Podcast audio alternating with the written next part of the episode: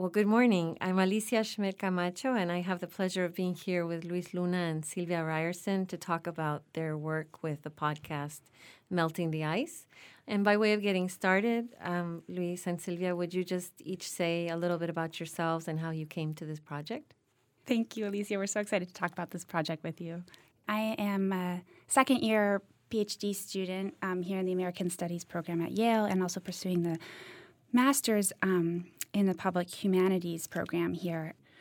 Yeah, so um, so my name is uh, Luis um, Luna. I was born in Ecuador, and when I was a young uh, boy, I came to the U.S. Um, to this uh, part of the country. I am a community organizer. Um, right, currently, I work for the Working Families Party as the field director, and I also have a uh, radio show um, locally here at, w- at, WPKN in Bridgeport, where I mix uh, music and issues around immigration and, and, other things. So that's more or less my background. I, um, I'm an activist and I also uh, do uh, radio.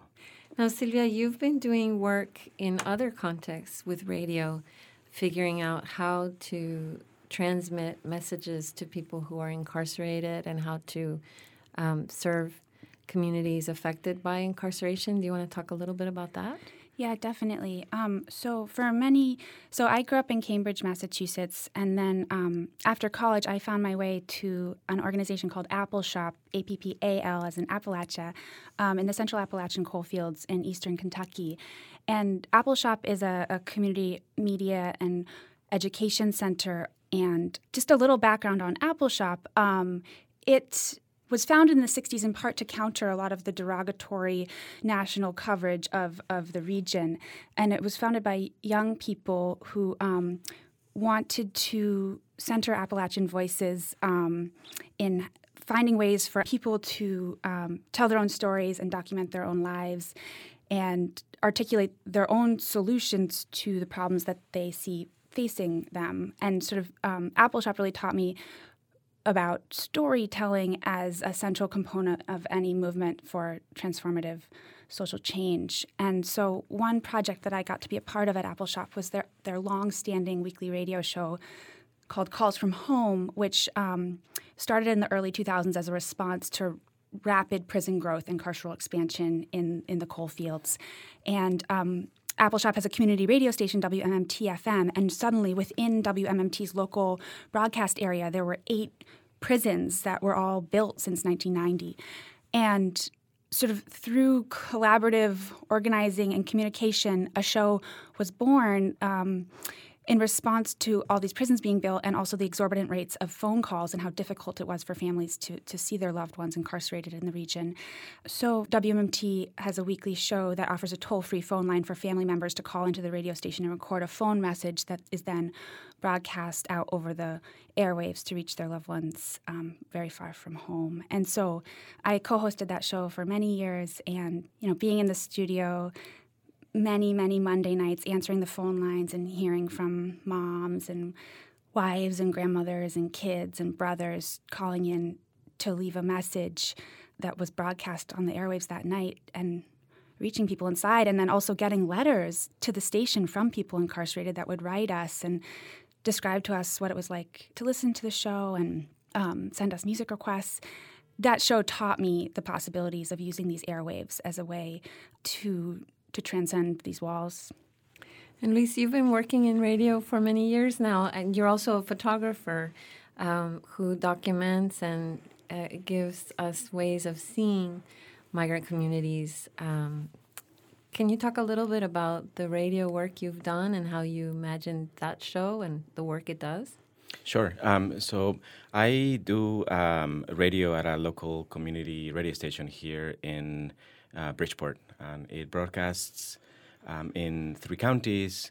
And I see that my role as a DJ um, at WPKN, um, I, I, see it in, in two parts. I, one of them is to share music that is alternative, that has political messages sometimes, but also is uh, music that you will not hear on the on the on the commercial uh, airwaves.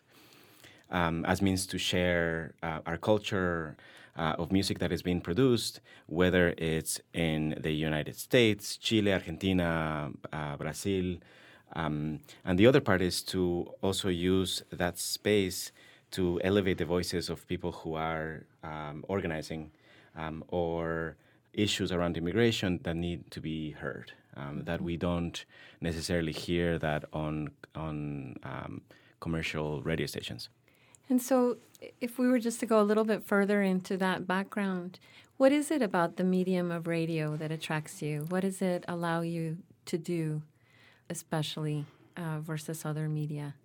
So I think like radio for me has been sort of like part of my DNA because I recently I was just thinking about how how I got into radio, and I and uh, there's a story where I was about five years old and my family had gone out to hunt uh, quail or the equivalent of quail in that region of Ecuador.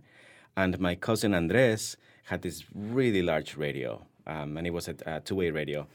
And, uh, and they, we were all together in my great grandfather's house, and they were testing out this radio. And my other cousin took the other uh, radio and, and walked 300 meters that way, and then they talked, and I was just completely fascinated by it.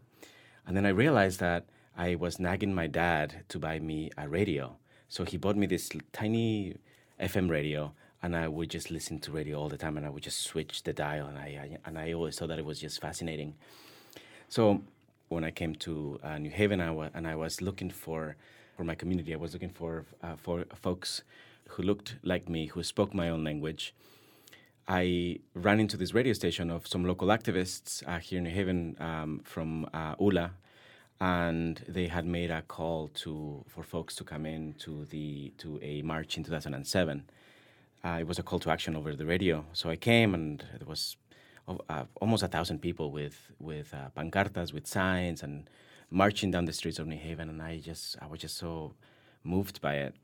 So I became an activist uh, through there. So I think radio is a tool for organizing, as I see it, and I think that um, by putting out content, both musically that is alternative, but uh, and also by sharing uh, information on how these issues are affecting our communities, specifically immigration. In my case, it's hugely, hugely important. Celia, I know that you've thought a lot about what is happening on the airwaves and how airwaves travel Yeah. through different kinds of spaces.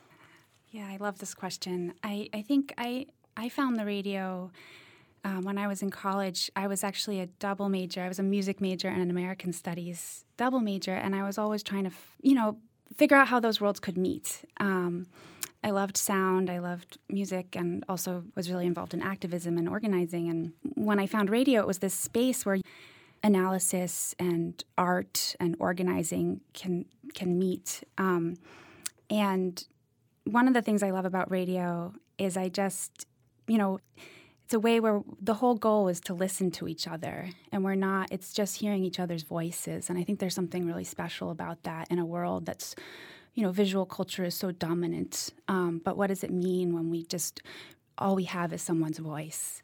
And I also love radio because it's the goal, in a way, is to not become fossilized into a book or a film. But the Calls from Home show to me was so meaningful because it was it was just ongoing. It was just this consistent time slot on this show every single Monday night. And um, so to me, radio is kind of almost a praxis of how you can how you can try to inhabit all of these worlds of organizing and art and um, analysis together, but in an ongoing way. That's always a conversation that keeps going.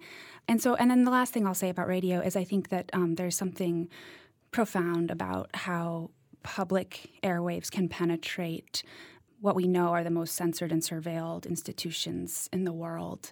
Um, and the power of that, and I think how it can reveal, you know, these in, these walls and these borders and cells.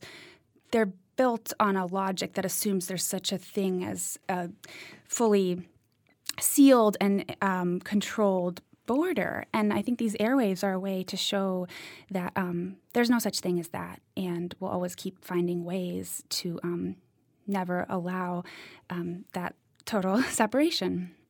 So you all have come together with these different uh, histories of doing very similar and overlapping work with different constituencies, perhaps um, around radio. What is your collaboration? How? Uh, what is the project? Can you describe uh, some of what you're doing? Sure. Um, so, um, so Alicia, you introduced us and and said, you know, Luis, you should meet Sylvia. Sylvia, you should meet Luis. And we did. We we sat together in a, on in a table at, at a coffee shop here in New Haven.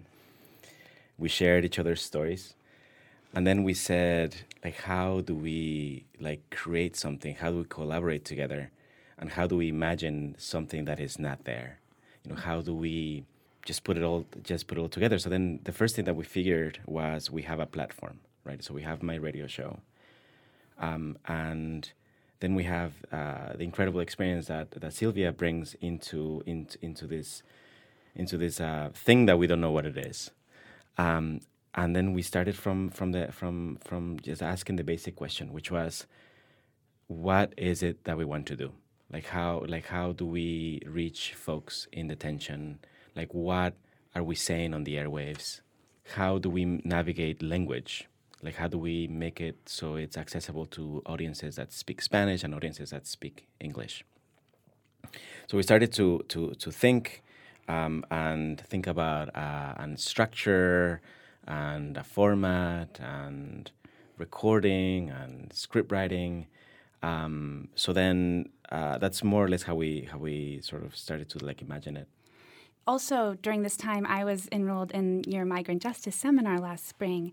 And um, so in our seminar we were really thinking together a lot about what what is a migrant centered approach to theorizing and accounting for this current regime of militarized and criminalized border control and enforcement. And I think those questions in our class were um, really present for both of us in thinking through the design of these episodes and through our conversations together. Um, but what would it mean to create, um, yeah, migrant centered media on these issues? And um, so that was you know, through long conversations that, that you were so helpful in thinking through is, is really wanting to, to explore a long form format of saying, you know, to really to understand the catastrophe of detention in someone's life, you can't begin with the point of their detention, but we have to understand an arc of um, you know the crisis the personal and communal crises that this is this is creating for for people. And so um, we sort of landed on the structure of, of just wanting to center um, voices of people directly impacted by this system either themselves who have been detained or, or have had loved ones detained. Um, and then also using um, the script of the show to unpack the um, legal frameworks and histories of how the system has um, grown into what it is today, and then also to really highlight and um, end with um, all of the strategies and organizing that is happening um, to confront the system in so many different ways. And I think one thing we've been thinking a lot about in terms of what it means to do migrant centered um, production on these issues is what does it mean if not only we're centering these experiences in the episodes themselves, but what if we think about migrants and immigrant communities as our primary audience also? So maybe it's a good idea to define migrant centered for your audiences, yeah. uh, since it's a, a, discussion we've had in in our own way, but maybe yeah. means different things to different people.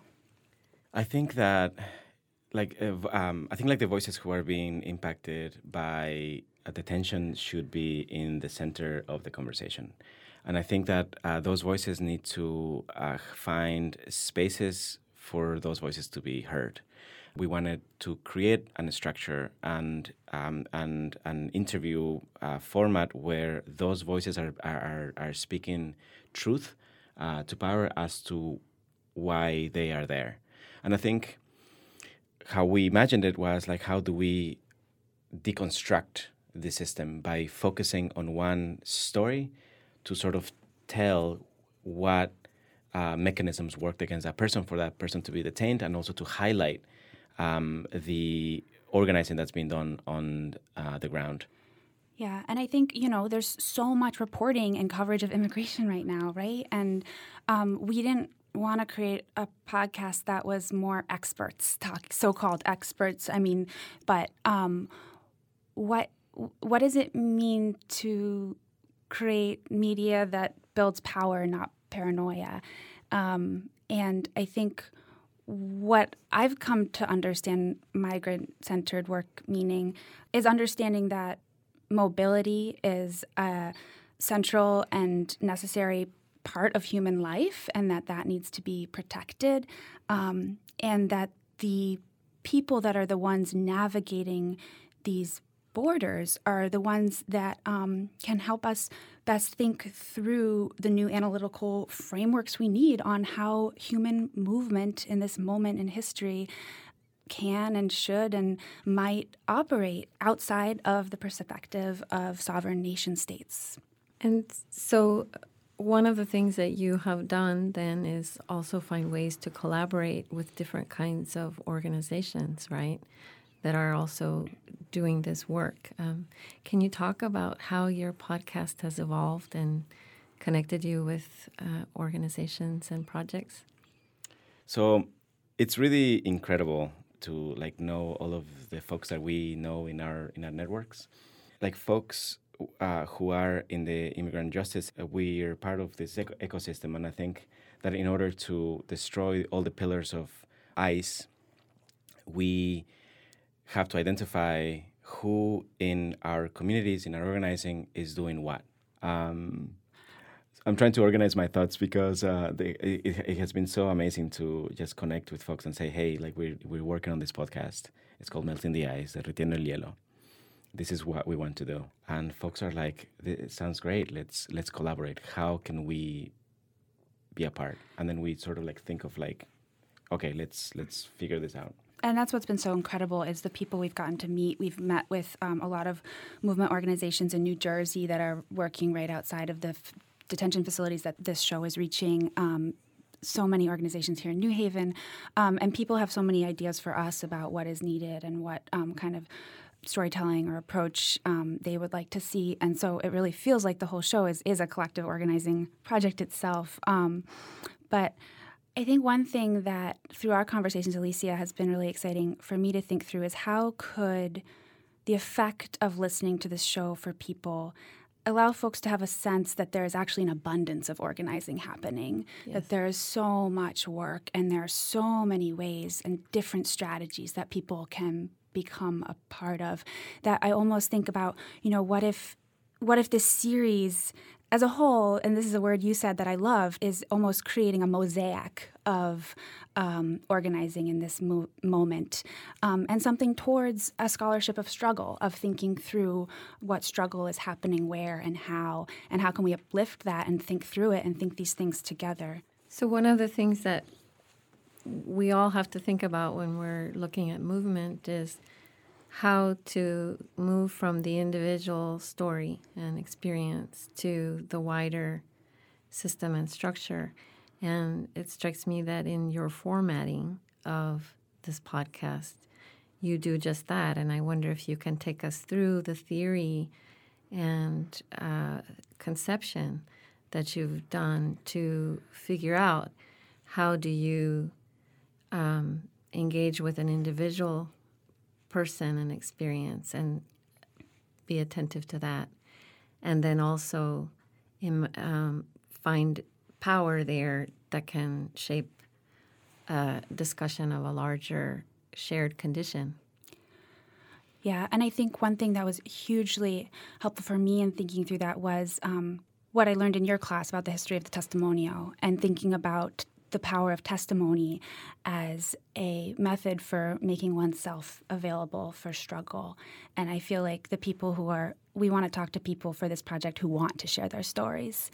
And um, when someone shares a story, then how can we build a framework and a structure that just then supports what they're saying and, and their generosity in making their story available for struggle, then how can we use our host script on either side to just lift that up? And um, and that I feel like is is what I can do in my position as a scholar. I have space to read and think through these histories and frameworks, and so to try to um, you know think through the actual structures that that people are people's lives are being impacted by on a very personal level. But um, you know what are these huge forces at work? And so to try to balance both of those in the episode. So i think in short we've designed the structure to be um, you know almost like a little radio essay at the beginning of um, a background on a different part of the system. So for example in our first episode we um, tried to you know write a brief history and analysis of the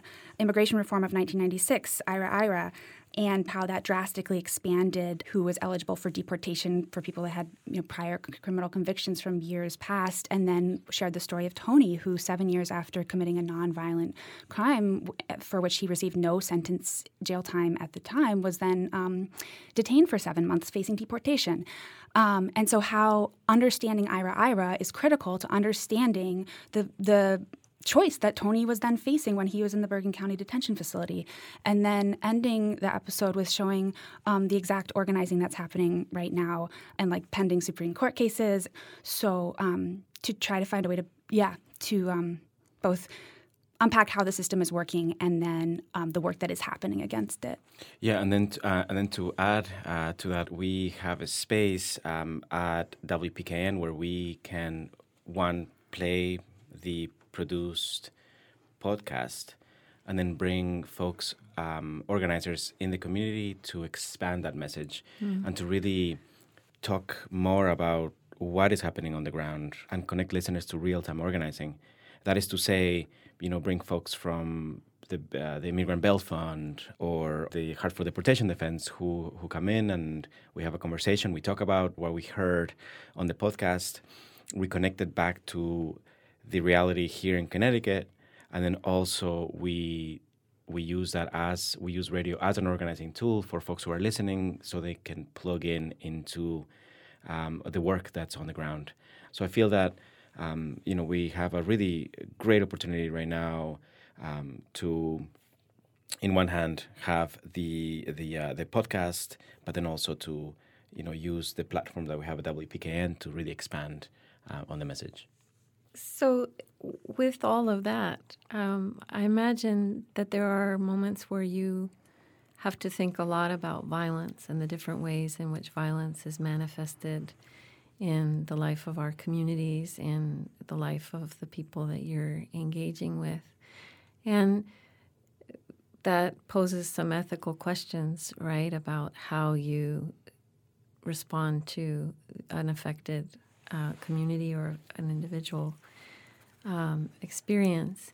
Can you talk a little bit about what some of the challenges around those things might be about representation um, and uh, sort of the obligations of, of that come with listening? So, um, you know, thank you for that. Thank you for that question. Um, I think what is happening with uh, with immigration is it's is just. Uh, I mean, there's so much violence that's been directed to to our communities.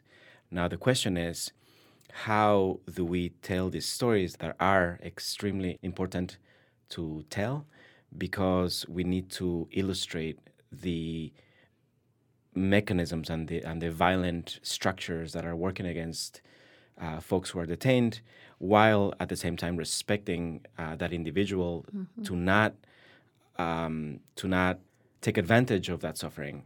Right. Um, but then, but we need to tell these stories. You know, we need to we need to we need to let folks know who are listening that this system is is is torture. That this system is separating families, mm-hmm. and when a parent, when a mom, when a grandma, when a young kid uh, is is detained, there is just so much suffering that is that bleeds out into their families, into their friends, into their communities. So yes, I mean, so on one end uh, we have to tell these stories, but you know we're very we're careful as to how we frame it, but also how do we really hold the system accountable to what they are doing to our communities, while also respecting uh, a person's um, integrity. Can I add to that? You know, the people that are, are, part of this show have so many of them have become leaders in this movement in different ways and um, this show is a chance for you know people to to directly say what they would like to see changed and how they've come to know what needs to happen and um, that this is a, a platform for us to, to learn from that experience and to speak back to this system um, and I, um, I think one way to think about it is as a process of accompaniment that we are accompanying these stories and we are grateful when they are, are shared with us and we have so much to learn from them. Thank you. And I wonder if um, you might say something about New Haven as a place from which you are mounting the series, because clearly many of the stories you're recording come from elsewhere, but you both have uh, deep roots here. And this is a city that has experienced enormous impact of mass incarceration of citizens, um, poor people, people of color, who are also experiencing this isolation um, and violence at the hands of the state. So I wonder if you uh, think about how this provides an opportunity for you uh, to engage um, the larger frame of struggle from a particular place, how you've thought about that. Yeah, so I so I have uh, very deep roots uh, here in Connecticut. My father left um, in 1990 to come to this area, New Haven, Old Saybrook, all of, all of this area, and my family has migrated uh, during the 90s. Most of us came, and so my family is um, of uh, different status. It's a mixed status family. So my family members are not protected from deportation. So for me, it's a, it's a really big question. It's a really big question because uh, I mean, like the reality is is that in in in all of our communities, you have um, people of color, uh, undocumented folks who are who are the most vulnerable for this to the to the system of incarceration we have uh, folks in New Haven who don't have uh, the resources to survive. While at the same time, we have this very large institution. The, we have we have Yale, who is just omnipresent, um, and we have this, uh, and then we have this sort of like this this contrast of of people in New Haven who are really struggling. Um, so how do we create a system to criminalize those folks to make them disappear? And how, and then we also come into the uh, into the other type of violence, which is gentrification. Um, when you um, are expanding, when the university expands, uh, you are sort of taking over certain neighborhoods, one block at a time, and that is also that is also that is also uh, violence. I would add that, Luis, I've learned from you just how much New Haven is a leader in the national immigrant rights, immigrant justice movement. Um, and New Haven was the first city nationwide to establish a municipal ID card and has been a leader in so many different ways. And so but also as you discussed there are all these walls here right here in new haven right? The walls of yale. And so i think you know as scholars of migration and working against walls and borders in all ways that it's pivotal to our scholarly practice to try to transcend those walls as well um, and I think that's what I learned in the Migrant Justice Seminar and in so many projects happening here at Yale in the public humanities. I think it's a, a, space where we can try to do that work of working against these borders that the academy creates and that is necessary to the work of opposing all these other borders. Um, and so, you know, to me, that's why getting to do this work here and and thinking about what that means here in New Haven and, and myself now being a part of this institution of Yale um, as a way to, to to to be constantly navigating those questions. Yeah, I mean, I think, um, I mean, I think that, like, in the spirit of our of our collaboration, you, you know, we, we, you know, we, we sat we sat horizontally both literally and figuratively, to sort of like you know to sort of like think about like how do we collaborate, right? The thing here is like collaboration and imagination can really you know help destroy this destroy these walls, and like in our spirit, in the spirit of the of this of this project, you know, like that is what is happening right now. We we have Sylvia, who's a scholar, um, and then me, who's on the ground working as an activist and as, a, as an organizer, um, as someone who, who was undocumented for years, as someone who has family who are undocumented, who are not shielded from deportation. So this this convergence, um, you know, it's what this this podcast is about. Is about that. It's about it's about that sort of um, collaborative uh, practice. And if I can just add, I think one of the things from my own experience as a scholar is that there are many things that our scholarship doesn't capture, that we don't know. And part of what you're doing through this is giving us another way of understanding this regime and understanding who migrants are, who are migrants in this community, what are their experiences, where are they located, how do they come together, what are their politics, um, you know, which are things that as scholars we can look at in the abstract in one way. But part of what generating these kinds of media allows us to do is to discover and test our own thinking in really important and productive ways so that it's the flow of knowledge production doesn't go one way, right? Um, because there are many models for public engagement from a university, and that is often, um, it has been most often practiced as taking the expertise of a university trained person into the outside and applying it there. Um, but I think one of the things that this version of public humanities offers is the capacity to make knowledge production not only collaborative but multi-directional right? And that that we have a lot of work to do together but we also have a lot of learning to do together.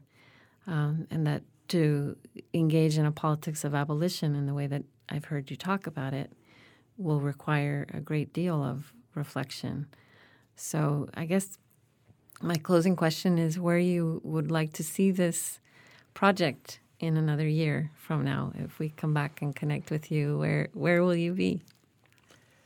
I would love for this project to reach more detention centers. Um, I would love for this project to expand um, so so more people can can listen to it.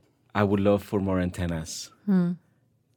to send the message and for those antennas to reach more detention walls and to break through them. I think one thing I hope this project can do is sort of provide a model of, of what radio can be used for in an abolitionist movement. Um, and that, you know, it would be wonderful if other stations want to to air this this work, but also maybe they want to create their own projects and maybe they can um, create locally based programming specific to their communities that reaches other um, institutions, whether they're prisons or jails or detention centers. But these airwaves are a way that we can work to break down these walls wherever they are. That's great. Well, I congratulate you, and I want to say uh, to you how grateful I am for the opportunity to uh, work with you and to, through you, connect with so many extraordinary people. And that's what it is. We're just learning and Thank figuring it out as we go. So let's just keep it going. For sure. Thank you. Thank you, Alicia.